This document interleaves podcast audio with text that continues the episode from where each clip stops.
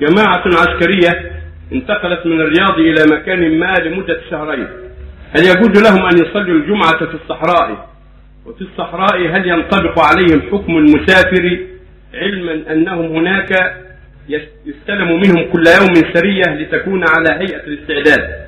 والباقون يلعبون الكرة ويأكلون من نعم الله. المسافر ونحوه ليس عليه الجمعة إنما يبقون يصلون صلاة المسافرين. ظهرا وعصرا وليس عليه الجمعة. والذي أقام لحاجة في البرية ينتظر أمرا أو يسعف جيشا أو ما أشبه ذلك هذا حكم حكم المسافرين وليس حكم حكم المقيمين حتى يقيم صلاة الجمعة. إذا أقام في قطعة من البر من الصحراء ينتظر الأوامر فهذا حكم حكم المسافرين.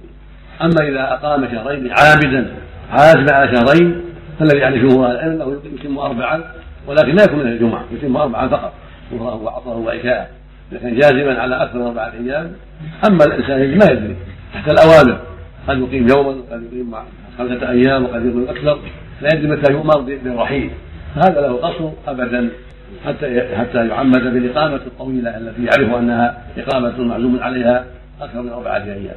لأن الرسول أقام أربعة أيام في مكة قبل الحج وكان يصلي قصرا فدل ذلك على أن إقامة أربعة أيام وما حولها ما دونها حكم حكم السفر. فإذا نوى أكثر من ذلك فالجمهور على أنه يتم أربعا لأن الأصل تمام الأربع.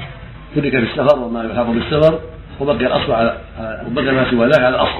نعم. وإذا كان صلوا الجمعة يا شيخ خلال هالشهرين هل يعيدونها ظهرا؟ الله أعلم. لا محل نظر تتأمل نعم.